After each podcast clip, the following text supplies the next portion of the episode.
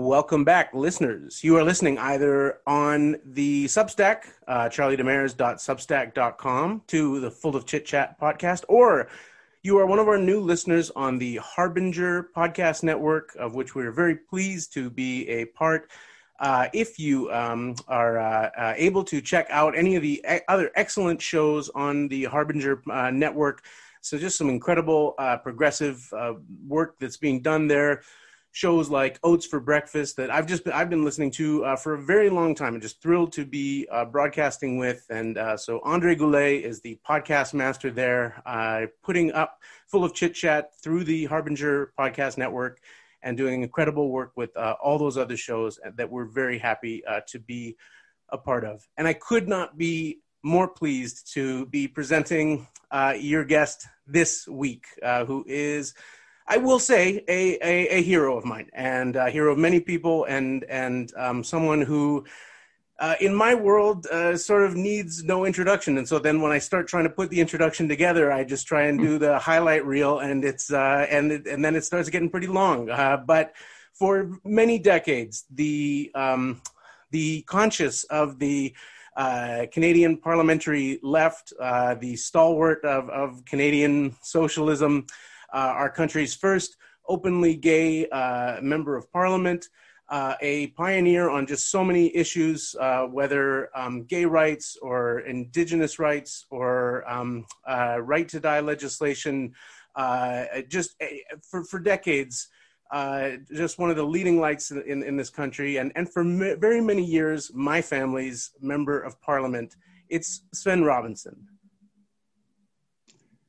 Charlie, wonderful to be with you. I've been really excited about uh, about this adventure, and uh, uh, congratulations on your podcast. It's been it's been just terrific, and so uh, to be invited to be a part of it is uh, is really special, and uh, look forward to to chatting. Well, I, I really appreciate your being here, and and this is your, as you told me off mic, the your third Zoom of the day, and it is uh, we are we are absolutely. I mean, we're I mean we're well and truly past the Zoom fatigue state of the the pandemic. We're just I, I, will do anything to avoid it. I, I, phoned into a Zoom meeting today, which is always that weird. Um, you're the one kind of disembodied voice in the Zoom meeting. Everybody else can see each other, and you're just speaking like from another dimension. It's always very strange, but it is uh, uh, it is it's very hard, and so I I appreciate I appreciate your being here. Uh, we'll we'll we'll make it painless. Good. I I, I want to start by um, per, perhaps embarrassing you a little bit, but I I, I do want to get into um, a substantial question out the other end of it. Um, I I grew up in a house where you were um, without too much exaggeration, something of a secular saint, because um, in, in, in our home in, in Burnaby, uh, where you were the member of parliament, um, my, my mom, who, uh, as anyone who, who reads um, the posts on the Substack uh, knows, uh, this year um, is 30 years um, since uh, she passed away, and, and uh, she got very sick in the, in the mid 80s had been working at the time as, as a as a dispatcher um, and uh, was was no longer able to work and and we had been unable to get uh, her uh, disability payments um, from the federal government. And uh, finally in just sort of desperation turned to our member of parliament uh, who was Svend Robinson of the NDP and uh, the way the story is told in my family, and I don't know if this is, has become exaggerated with, with age or, or what, but it's always that within a week, the, the, the check not only arrived, but we had 11 months in arrears. Um, and uh, from that point on, you know, you were Svend Robinson in, in our house. And, and when I was phoning for you for this last federal election, there were so many people uh, whenever I was calling these these people in North Burnaby, particularly with the, the people with the Italian names, the Chinese names, people who you know you could you could sort of demographically guess had been in the neighborhood for 30, 40 years, maybe longer. You know, pe- people who had been your constituents um, years back. People had so many stories like that, and um, I I that was always your reputation was as this constituency politician.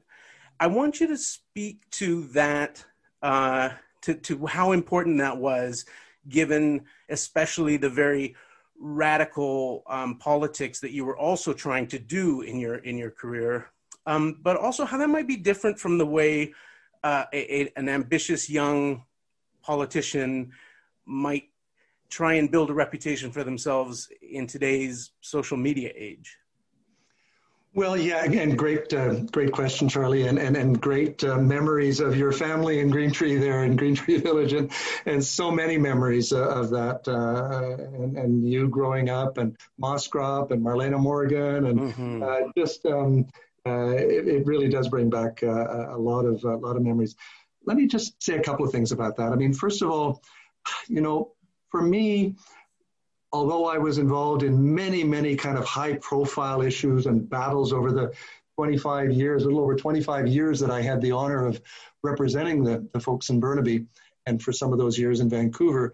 Um, I mean, the issues that you've touched on, whether it be on environmental issues, whether it be on uh, coming out as, as gay, uh, going to jail for civil disobedience, uh, the right to die, foreign affairs issues, Palestine, all of those. But for me, the most important part of my job was making sure that my constituents, no matter how they voted or how old they were or anything else, that they knew that I always had their back. And so, um, whatever the issue was, if it was within federal jurisdiction, and and sometimes I strayed beyond. I mean, you might mm. remember standing in front of a uh, uh, of uh, one of the big machines there, the, the forklifts that was um, trying to take down trees in the cemetery in behind Green Tree Village uh, to stop them from um, destroying the trees in the in the cemetery. They're not entirely a federal issue. Right? so, um, so, so for me, that was an incredibly important part of the job, um, and uh, I had I had I was blessed with incredible uh, staff, and MPs often. Uh, you, you, know, the, the, the, unsung heroes of many elected representatives are the people that that worked with us. And so, you know, I had wonderful staff who who knew that this was the most important thing for me. I mean, one of my staff members, Bill Siksay, went on to, to become the member of parliament That's right. in, uh, in 2004. So, yes, you're right. That was uh, that was such an important part of the work that I that I did, and uh, and it was wonderful when I was door knocking in the in the most recent federal election, 2019. As you said, coming across so many of the folks uh, in the Burnaby side of the riding who who shared with me how we've been able to make a difference for them and their their families. So so that was important. But here's here's here's the other here's the flip side of that, Charlie. Um, that in a sense that reputation which which went beyond New Democrats was also what gave me the freedom to be able to take strong stands on issues that would have killed other politicians. Exactly because and, and that's what I, I, have tried to sort of share that story with many of my political colleagues because you know, even even if my constituents, you know, disagreed with me fundamentally, I mean, we had the, the, the big debate on in capital punishment, for example, in the mid 80s. And I, I know that my constituents were, you know, a majority of them supported capital punishment, but I was very clear on my stand on that. Um, right. I mean, and, and to, to situate this for people who, who don't know the writing, the, the writing, my elementary school was kitty corner to Oakalla, uh, maximum yeah. security prison. I mean, this was there. There were there would have been executions happening in the riding as as late as four years before you became the MP for for the area. I, You're I, right. I, yeah, you're right. So many of those issues. I mean, I was the justice critic, and you know, I spoke out on prisoners' rights. I mean, you mentioned Oakalla. I I, I was into Oakalla many times, tried to get have it shut down, and ultimately we were successful. But I spoke out on prisoners' rights. I spoke out on on, on the right to die, which I mean, as it happens, the public was light years ahead of the politicians on that one. But, but what I'm trying to say is that even, for example, when I came out publicly as as being gay in, in, in 88. I mean, many of my political colleagues uh, said, look, you know, we support you, but this is political suicide. And this is Burnaby, for God's sake. Mm-hmm. Uh, this isn't Vancouver Centre. This is, this is Burnaby. Um, but you know what, Charlie? My constituents at that point, they trusted me, they respected me. And how many times did I hear them say, well, you know, I, I, don't necessarily agree with you, but but I know that you're you're going to be honest with us, right? And and also, by the way, you know, you helped my grandmother get her pension, or or, or you, yeah. were my, you were at my kid's graduation ceremony and, and gave the Tommy Douglas scholarship from your from your salary, you know. and so so it was precisely that combination of, of, of being an incredibly hardworking constituency representative, but also speaking out and taking tough stands on the issues. I was given the, the, the gift by my constituents to, to, be able to do that. And what a precious gift that was. I feel like um, well, I do want. I, I do. I feel like I would be remiss in not saying uh, that that you're also your constituency associate, uh, as uh, your co- uh, constituency assistant, uh, Delphine, uh, is is by coincidence the. Um, uh, was the, the grandmother of my cousin's uh, husband. Uh, so I, my cousin married into uh, Delphine's family, and, and, Delphine, of course, just passed away a couple of, of weeks ago. Um, uh, a, a, woman who's in some way who, whose story was so much of the CCF NDP of the of the 20th century. in many ways, you know, a profile that you you would never associate with somebody who would be a lifelong um, NDPer today of you know rural Sunday school teacher type person who moves to the mm-hmm. big city and and ends up um, um, working with you for I mean you know qu- quite a long time but um, she was my first constituency assistant, Del Carroll. And you know, it's amazing. I'm so glad you mentioned her. At my nominating meeting, uh, when I ran last time, um, who came to speak at my nominating meeting was Del Carroll at the age of 94 years old. Uh, wow. And, uh, and it was in Del Carroll's living room, Delphine Carroll's living room, Delphine and, and, and her then husband Ray in their living room when this 25 year old kid, Svend Robinson, um, said, Look, you know, um, how about running in the new riding of Burnaby? And they, they supported me 100%. I'd been the president of the Young New Democrats. When um, the party establishment of the day uh, found another candidate to try to run against me. Uh, they said, no bloody way. That's the, it's the grassroots of this party. They're going to decide who the candidate is. And, and they did. So, it, but, but those are the kind of people, the grassroots New Democrats that, uh, that for me over those many, many years um, made such a difference. And, and, and they always stood with me. Mm-hmm. Always I mean, this is something that I remember very clearly. I mean, as a kid growing up in the, and, and I mean, as a, as a fairly, uh, you know, plugged in kid. I mean, I don't want to give the impression that I had a, a totally normal uh, uh, sense of, of politically what was going on in the uh, in the writing. I, I, was obviously a bit more attentive than than some of my peers were, but you know, we were in a we were in a, a situation where I mean, there was there was strong um, support for, for instance, the Reform Party at the time. I mean, there were there were some real um, involved grassroots Reform Party uh, party activists uh, in in the riding. Oh, um, yeah. Uh, you know, this this was not in any way, shape, or form you know the republic of east vancouver you know this was not a commercial drive you know a strip of commercial drive where you know your your basic political no. rivalries are between Marxist Leninists and anarchists. I mean, this was this was suburbia in in yeah. the 80s and 90s, and I remember very distinctly that that sense from even very kind of right wing, upper middle class, you know, fellow students, you know, parents or families that even if even if they absolutely did not follow you on on these these big questions that, that were very, I mean, polarizing issues in, in a lot of in a lot of ways uh, in that time. That no one could deny that you were their MP, which just feels so out of step with how the left presently um, thinks of itself, which is that you you just kind of you just write off the the the sort of the impure people or the bad people who are who are not on on your side um that's just that was just really never seemed to be how you worked no, it's it's true, and I mean, I, I, keep thinking of that figure of 70 million Americans who voted for Donald Trump, right?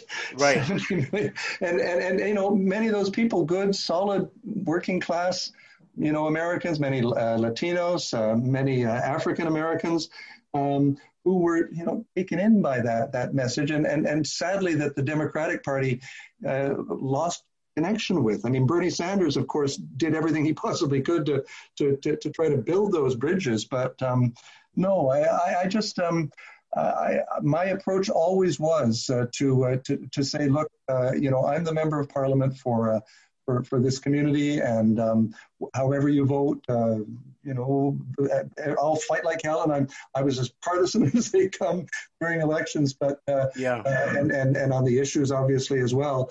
But um, at the end of the day, um, I was their representative. I was their voice, and, and I was the person that uh, if they were getting screwed around by the federal government, I was the person that was going to fight for them.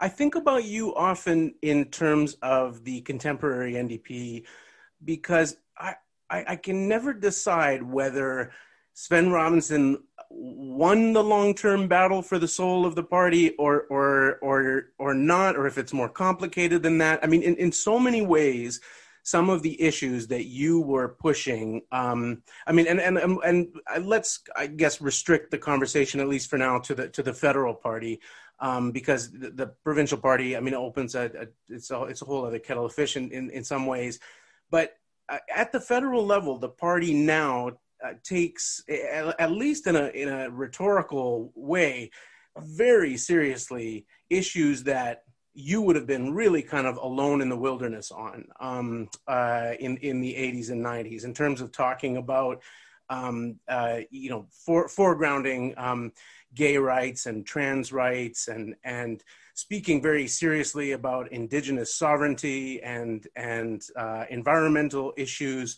I mean, uh, anti-racism, all of this stuff that you know you you were kind of tilting at windmills with uh, in the NDP uh, decades ago.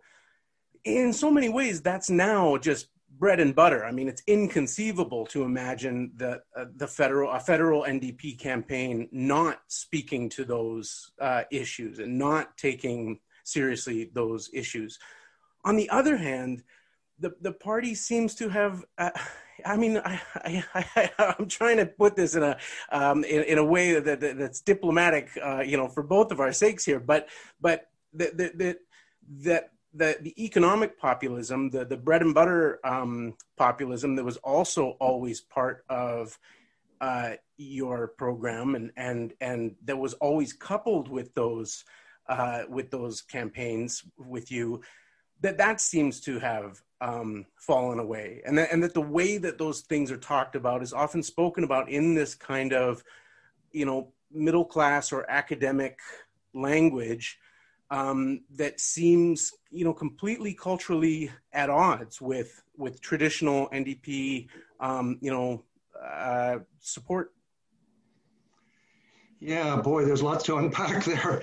Um, I mean, a couple of things, and yes, yes, I mean you're right that many of the issues that I was battling away on back in the day, particularly around uh, the environment and, as you say, on indigenous rights. Um, we've, we've there's certainly made incredible progress on that. Certainly on LGBT issues, um, there's been great progress. Although the T, trans rights, I think is still one of the great challenges. There's still mm-hmm. incredible amount of work to be done around respecting the rights of, trans folks. Um, so yes, we've made some progress on that. I mean, I, I remember, for example, when I stood on the line at uh, Clayoquot Sound um, the first day of the uh, of the protest. It was 1993. Uh, and over the course of that summer, you'll remember, Charlie, over 800 people um, courageously took a stand and stood on the line at the Kennedy Lake Bridge and, mm-hmm. and uh, to, to speak out against that. That was tough. I mean, people forget that was an NDP government provincially that was in power then. Yeah. Uh, and uh, I mean, I had uh, my, and my federal uh, caucus colleagues at the time issued a press release. I mean, Lyle MacWilliam was the president, was the chair of the BC caucus, and demanding that uh, that I be thrown out of the BC caucus. Uh, you know, Jack Munro, the head of the IWA, sent strong letters to uh, to um, Audrey McLaughlin demanding that I be fired from the NDP and so on. Now, you're right that that wouldn't happen today.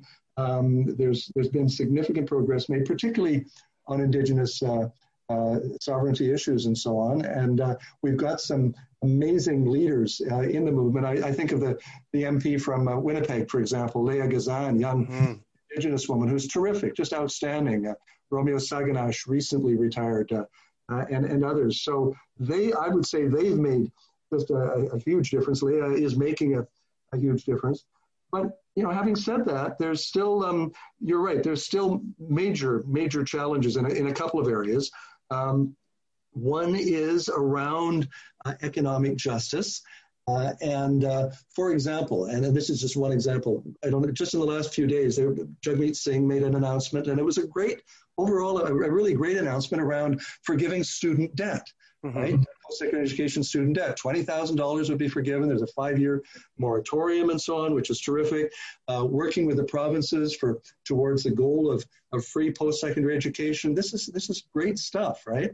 But then when you read the fine print, um, they're going to start clawing back the, uh, the, the, the, student debt forgiveness at a family income of $60,000 a year. Well, you know, you've just lost a whole whack of, of folks in Burnaby and elsewhere mm-hmm. on that issue that, that say, hey, you know, I mean, that's not me, right?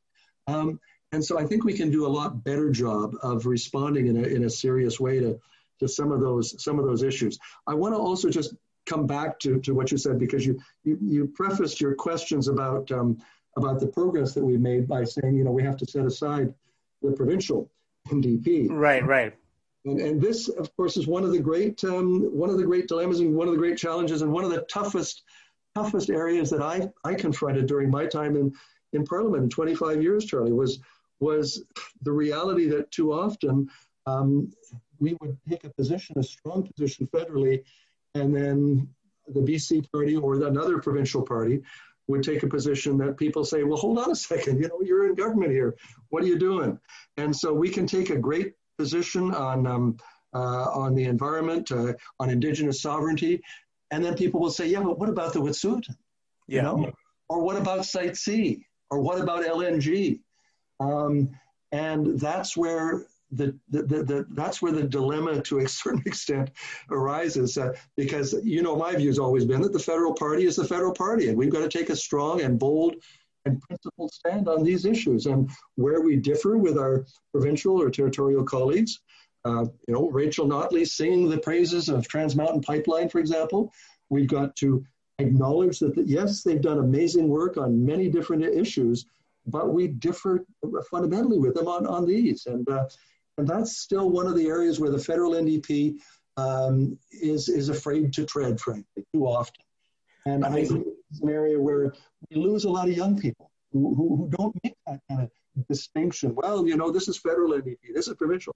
They say, yeah, but hold on, Svend, you know, this is the NDP, and, and uh, what are you up to? So um, it um, it is it's a it's a it's a challenging situation because, as I say, so much good work that's being done and some really, again, outstanding uh, provincial MLAs. I mean, uh, you know, I think of people like Bowinn Ma and and, uh, and, and Katrina Chen and, and, and, and I could name a lot of others that are really fine, dedicated, hardworking um, uh, pro- pro- provincial representatives. And mm-hmm. you know, himself has done a lot of good work, but but on some of these kind of key issues around indigenous rights, uh, Site C, respect for uh, indigenous peoples in, uh, in the Wet'suwet'en area, uh, we've still got a lot of work to do.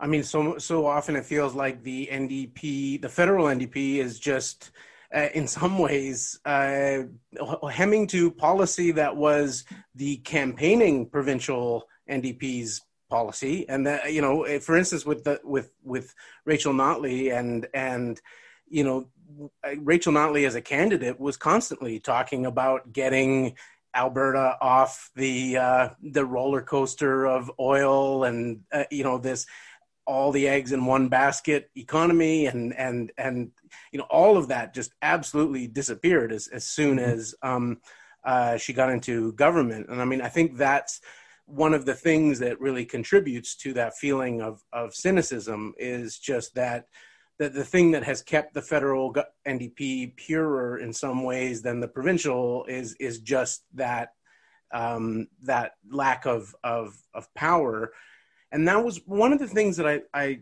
just loved so much about um, Graham Truelove's uh, biography about you was that he he wrote about he, the work that you did as this you know third party MP um, we really do have in our system quite there is a lot that the party that's not, we have this idea that if you're if you are not part of the governing majority party that you're really just there in Ottawa decoratively. And yeah. that's not at all true.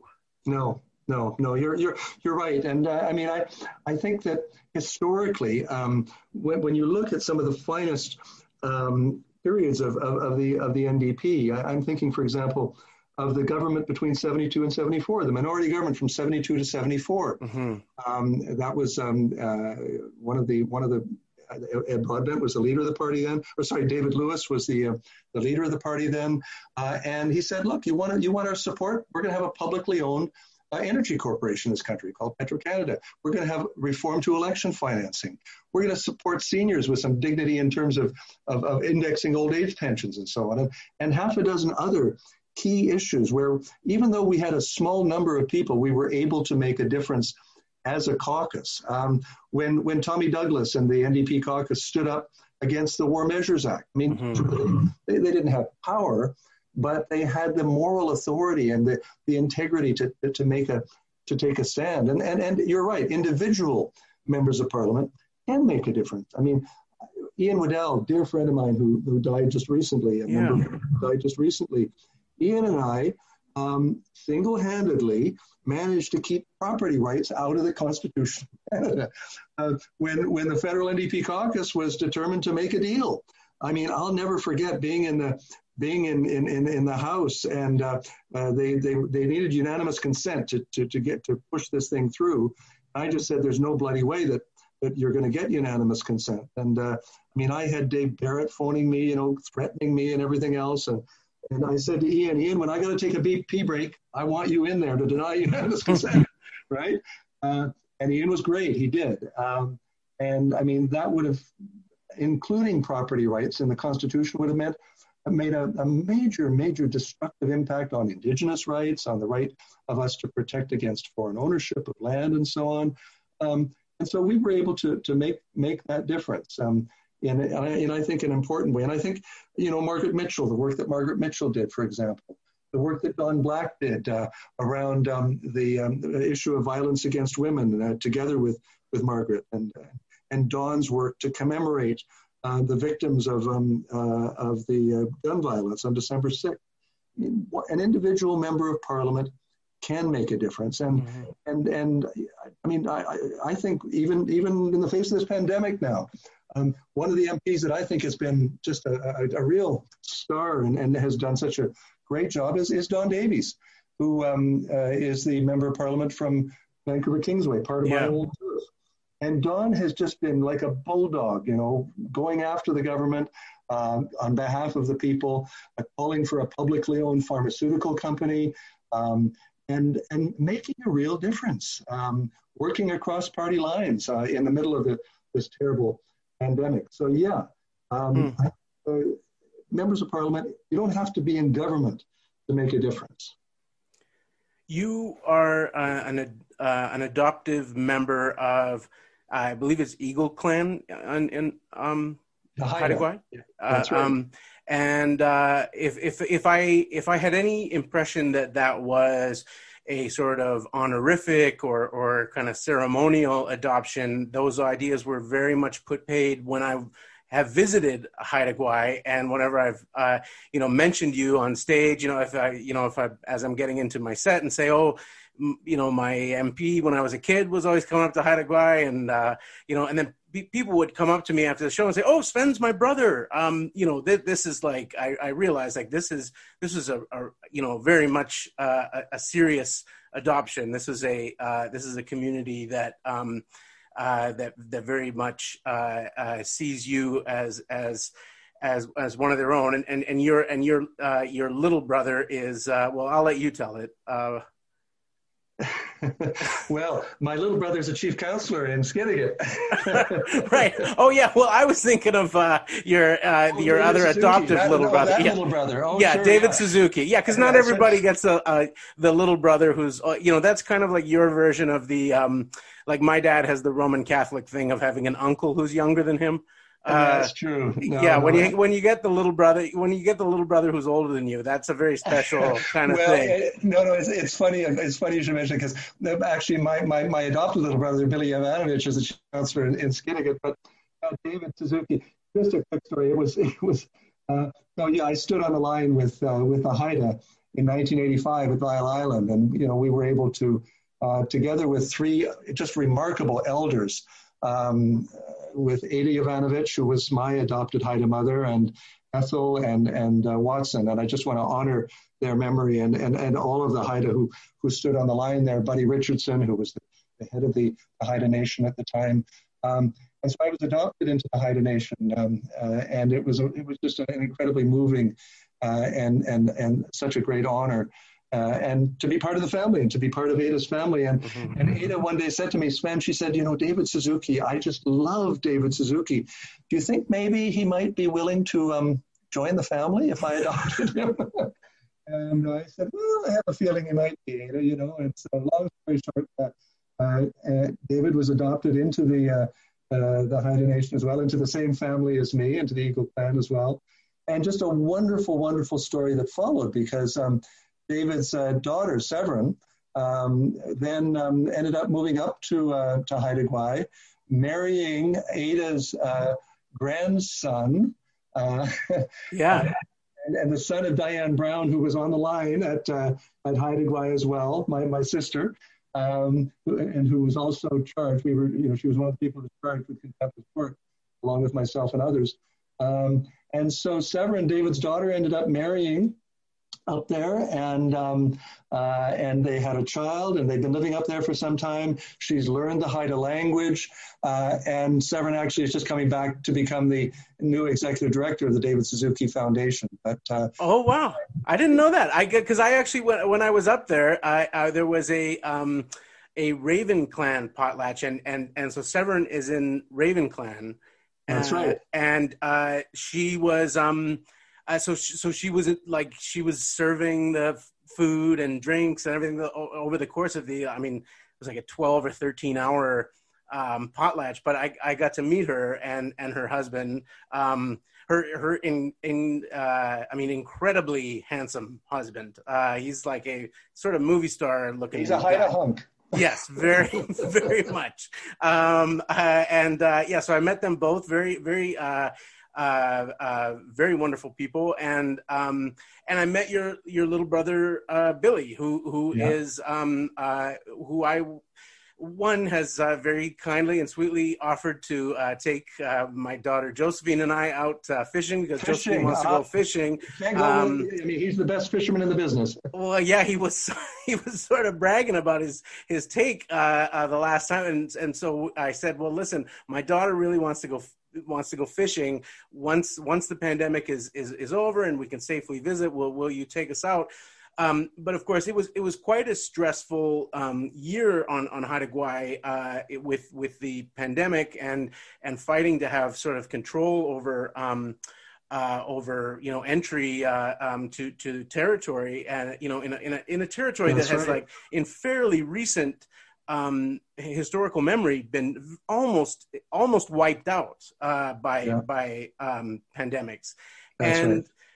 I spoke to Billy this past summer, uh, the day after they finally got the, the British Columbian government to to um, uh, do the travel ban that they had been asking for, and he was just, uh, you know, they, it was in the middle of this you know, big caravan of, of honking cars. Uh, you know, I was talking to Billy over the webcam and he took it over to his window to see everybody honking and celebrating. But I mean, it's, yeah. it's, um, uh, you know, th- this has been. Uh, there was an American book I think that came out. Uh, if it was not last year, it was in the last couple of years. But uh, I might be getting the title wrong. But the, the, the title was something like the the Haida the Haida Gwaii model or the Haida Gwaii um, something. Uh, but essentially saying like that that Haida Gwaii should be the template for indigenous nations across uh, the Americas, essentially, yep. in terms of just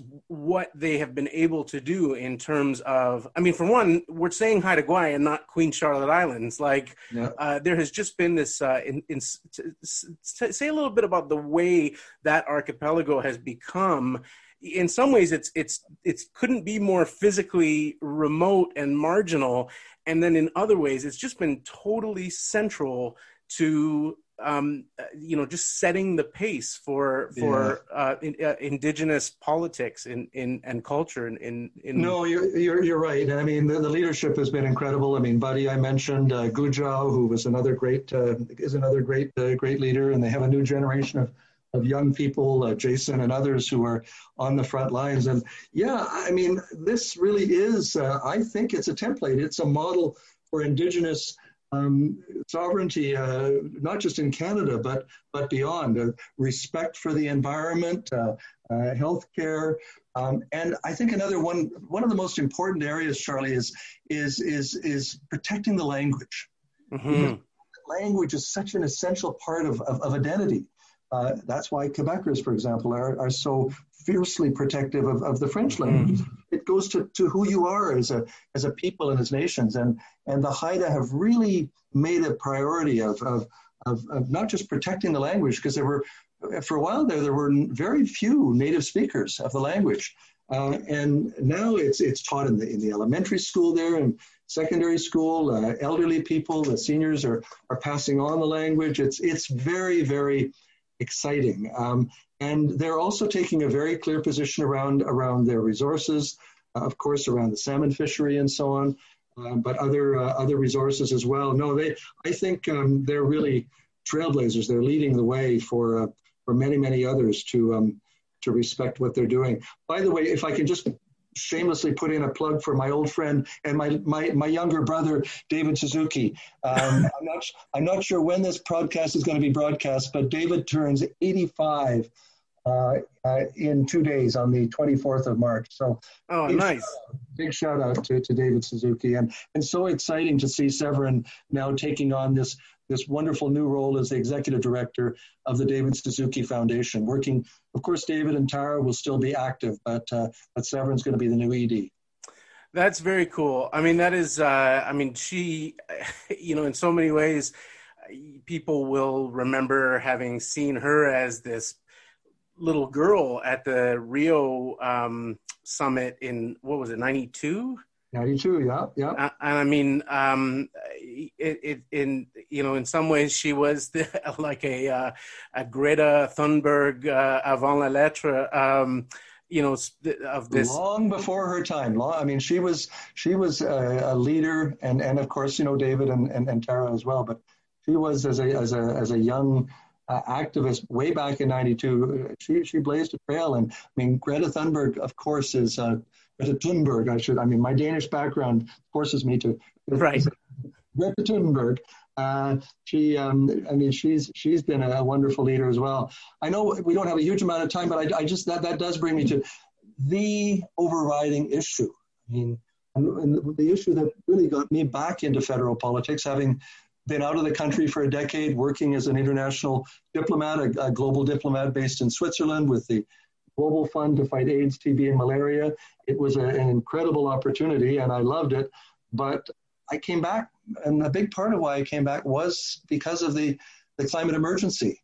And, right. um, and, and so, you know, I, I'm, I'm not running in this next federal election whenever it comes. We've got some exciting potential candidates in my in my riding of Burnaby North Seymour.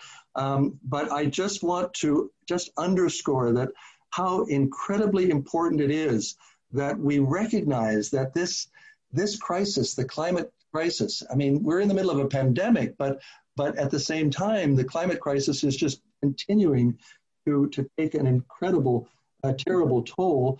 Um, and we need to fight a good war, as Seth Klein has written so eloquently in his yeah. uh, in his book. And you know, Charlie, the way we've got to do that is we've got to bring progressives together. We've got to bring progressives together to put this ahead of every other issue because it's an issue of global survival. So I was I was very heartened by, for example, the support that that Dimitri Lascaris got and Meryam Haddad got in the recent Green Party leadership uh, campaign because they took a strong, clear, principled, what they called an eco-socialist message, and they and and, and he almost won. Hmm. Um, and those people are our people, and and and if we've got to find a way to to bring people together. Uh, I mean, the right has uh, has been pretty good at, at, consolidating power over many years, but but we we progressives have got to do a lot better job of uh, of, of building, building, bringing people together, building those bridges here in Canada, and also, of course, of, of, of, international solidarity, global solidarity. And you know, for me, that was another key issue. For many years, I had the honor of being the foreign affairs critic for the party, of speaking out for the rights of the Palestinian people.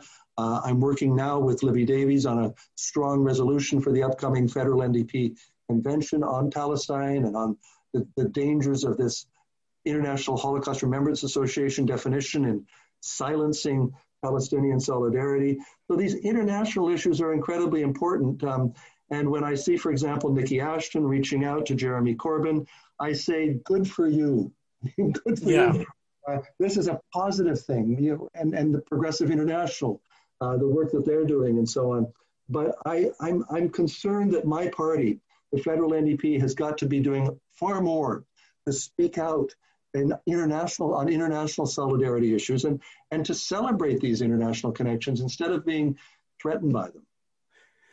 Yeah, I mean, well, there's there's so much there's so much in what you've just said. I mean, uh, I I mean on the on the Niki Ashton issue, I, I mean, I just feel like th- th- this is this is part of the um, the new world that we live in of this uh, radiating icky ickiness or what people call the yick factor, where all you have to do is is sort of tar someone and then that person tars just by association. So so you have you know these these uh, these accusations uh, about anti-Semitism within the British Labour Party that then get rolled into uh, accusations about uh, Jeremy Corbyn uh, because he doesn't take them seriously enough or isn't doing enough about them or whatever it is the, the accusation is. Mm. He then gets tarred as uh, you know, the, you know the the the like the anti-racist of the British Parliament of the last forty years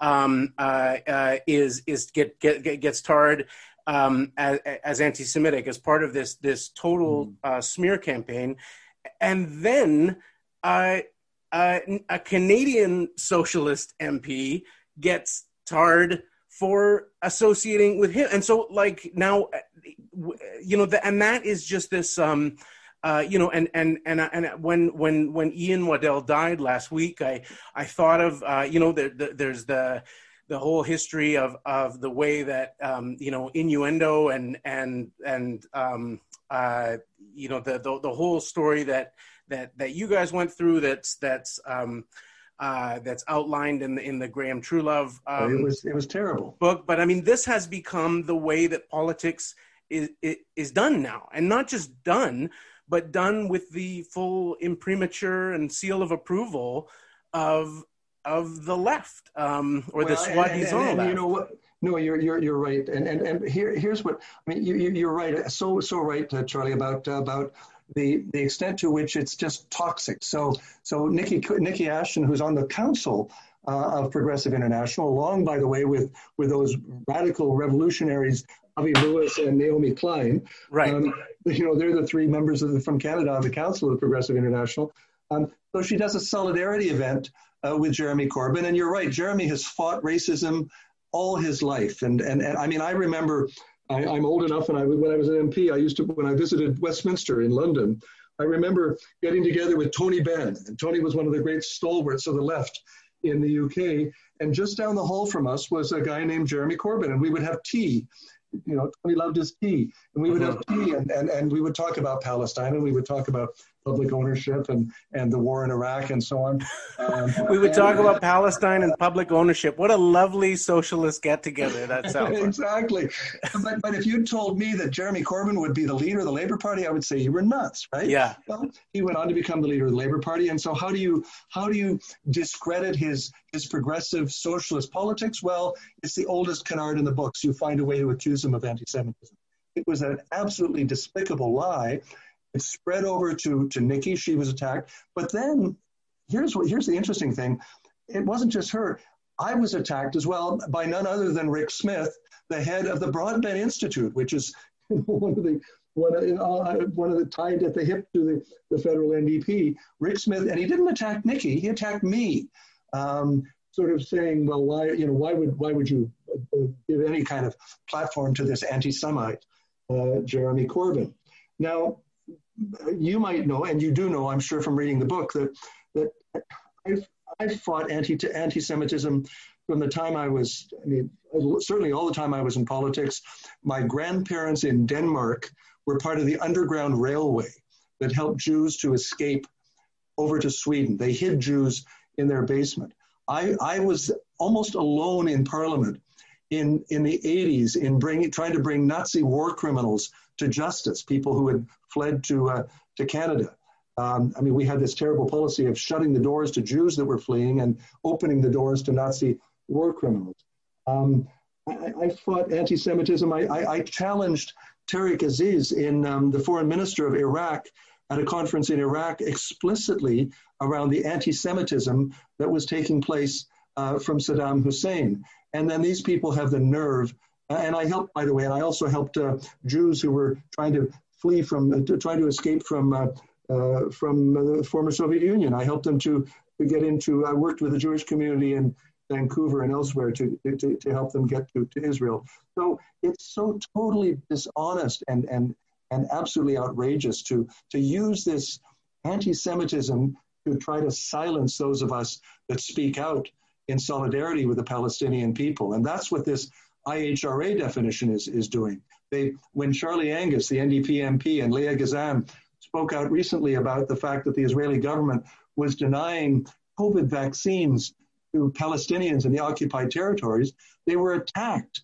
They were attacked by the Israeli ambassador. They were attacked uh, by conservative members of parliament who said that this was a, an anti Semitic attack in breach of the IHRA definition. So uh, we've got to make it very clear that yes, we fight anti Semitism with every fiber of our being, but we also stand in total solidarity with the Palestinian people.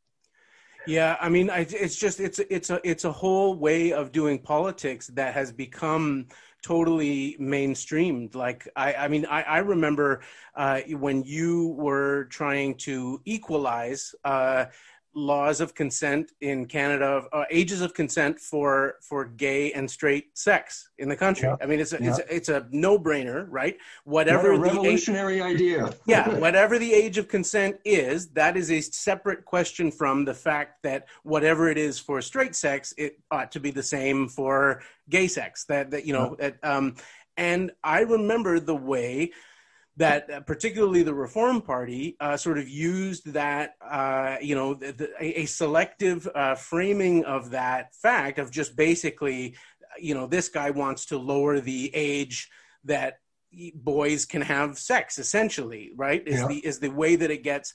Now, you know, that is that that has become the way that a fair number of our people do politics now, right? With this kind of of, of casting of aspersions of of a kind of of a of a of create the icky factor, create the creep mm-hmm. factor um, through innuendo, through through rumor or or whatever, through lies, uh, through yeah. and and through lies, and and and I I feel like this is the thing that has become um, you know you know it's been and it's been particularly ramped up through uh, social media but it just seems like any of us who have been through the age of you know trying to do palestine politics right after 9-11 and how easy it was to be to be smeared as a as a as a terrorist sympathizer or or as mm. an anti-semite or as a whatever it was mm. um you know that that that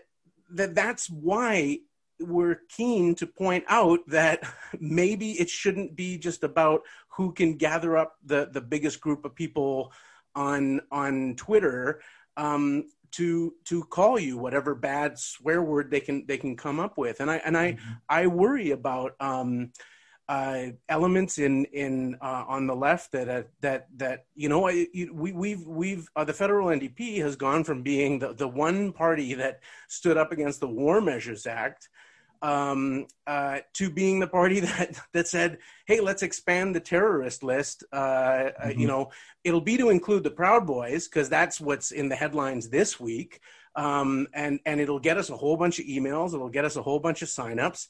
But mm-hmm. but who actually thinks that terrorist list is going to be used to uh, against white supremacist that that's that you expand the powers of, of, of mm-hmm. surveillance and expand terror lists that's going to be used against indigenous anti-pipeline activists it's going to be used against muslims it's going to be used against you know you name it it's not going to mm-hmm. be used against the proud boys yeah yeah, no, it's obviously it's a concern. I know that Harsha Walia, for example, from the BC Civil Liberties Association, has written very eloquently on this subject. And Absolutely. I, mean, I was I was back in I, I remember well the, the, the very strong and principled stand that we took back in 2001 on the legislation that the government of the day brought in. Remember after after 9/11, and we yeah. said no, this this is expanding the powers of the of the, of the of the state in a way that's completely unacceptable.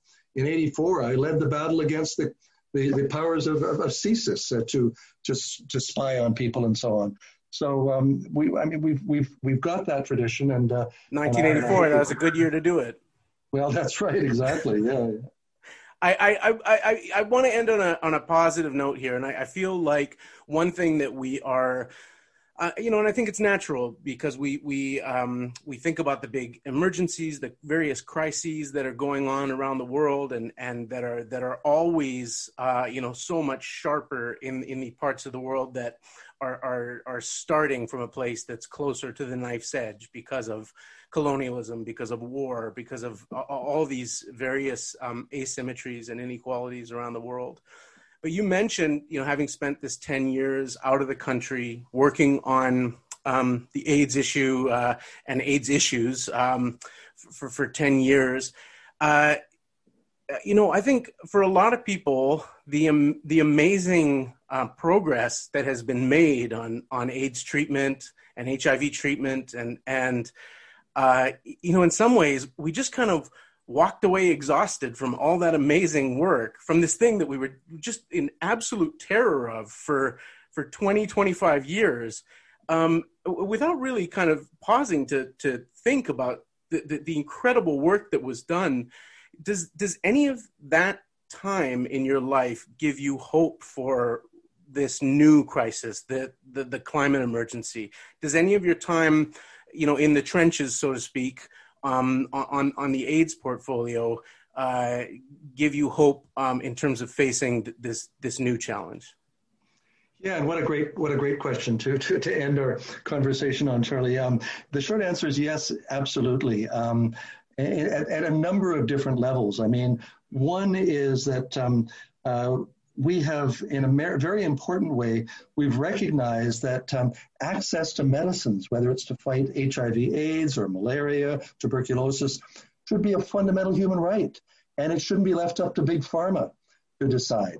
Uh, and so that, because uh, you'll remember that in the beginning, in the beginning years of the of the AIDS crisis, some uh, those who were living with HIV and AIDS in, in, in Africa, in particular, were just left to die they had mm-hmm. they had no access because big pharma wasn't making any money out of it, and they had to be shamed, had to be shamed into into providing uh, the the medicines that were desperately needed. So we've made progress there. We've certainly made progress in fighting the absolutely uh, toxic homophobia that was around the, the battle. I mean, I, I, I, remember so many uh, stories of, of, of, of, of people who died and people in the hospital in the ward in St. Paul's, the AIDS ward, who were more afraid of their parents finding out that they were gay than that they were they were dying of AIDS. Um, it was and, and they died alone. It was a tragic, tragic situation. And the homophobia, uh, the, the fight was steeped in homophobia. Um, if I can put in a plug for for the Netflix series, it's a sin. it's a wonderful, wonderful series that, okay. that tells a story very beautifully. Uh, I don't know if you've seen it, but no, um, I haven't. No. Yeah, it, it's from the 80s. It's a it's a great great series. So so we've made some progress, but but and I think we've also made progress in naming some of the existing challenges, the systemic racism that uh, that we that we have to confront in in fighting the pandemic, and we we know that it's disproportionately affecting people of color, uh, Black people, Indigenous people. Uh, and so we're much more, I think we're much more open and, and, and, and recognizing that these are some of the barriers. And I guess the last thing I would say is that what fills me with more hope than anything else, Charlie, more hope than anything else, is just the amazing young people that are not prepared to accept that the world has to be like this. Um, the tens of thousands that were marching in the climate march, um, the young high school students that were standing up at the Trans Mountain Pipeline uh, entrance, just saying, no, this is wrong. This is wrong for our planet. It's wrong for, for our people. It's denying uh, the, the rights of the Tsleil-Waututh and the Squamish and, and other First Nations people. Those young people, the pe- young people who are fighting racism, the young people that are, are that, that don't give a damn about uh, about sexual orientation, and I mean that, that define themselves as non-binary or pansexual or gender fluid. I don't even know half the descriptions anymore. But they, they, they don't care and they, they just accept people for who they are. This is wonderful. And it's that generation of young people that gives me hope for the future. Well, I, uh, you know, I was, you know, was once that, that 13, 14, 15 year old uh, debater uh, whose, whose MP was uh, coming to the to the debate uh, tournament to uh, to say hi and, and wish us all well and remind us the importance of uh, of of debating issues and thinking them through and and arguing about them in a, in a principled way and. Uh, I mean, it's it's hard to believe that that it's that's some of those memories are close to 30 years ago. Um, and so now I'm old enough to join you in wistfully looking at the young generation and, and being uh, happy that they're on the way. It's hopeful, isn't it? Yeah. Absolutely. Uh, Svend, thank you so much for taking the time. I really appreciate it. Uh, you know, this is your third Zoom of the day, and uh, you you absolutely couldn't tell. Uh, your indefatigability, uh, your, your record of indefatigability uh, uh, sustains well into the late pandemic here. I just you know appreciate you so much as as an individual and and and and everything that you stand for in this country, and and I just. Um, uh, you know, I would not be uh, who I am really um, if not for you. So thank you. Well, thank you, and what a what a what a great honor it is, and it's been such a pleasure to to, to be your friend. And uh, you know Max my, my partner of many many years as well uh, for for many many years. And uh, it's just it's great to see. And I just uh, I'm always bragging about my buddy uh, Charlie and how well you've done uh, not just I mean in terms of your writing in terms of the podcast in terms of the debating and the media and so on. So what a privilege to be able to join you today and those zooms were okay I, I this year I, am the J.S. Woodsworth Scholar, scholar at Simon Fraser University and they were part of that job, and what a what a great opportunity that is as well. So so fantastic. Thanks. Yeah, thank you for this opportunity, Charlie. Terrific. Uh, we give my love to Max and uh, uh, accept a big virtual hug uh, over the uh, over the ethers here, and uh, hopefully we'll be seeing each other in person very soon. I hope so. Thank you, Charlie. Take care. Thank you.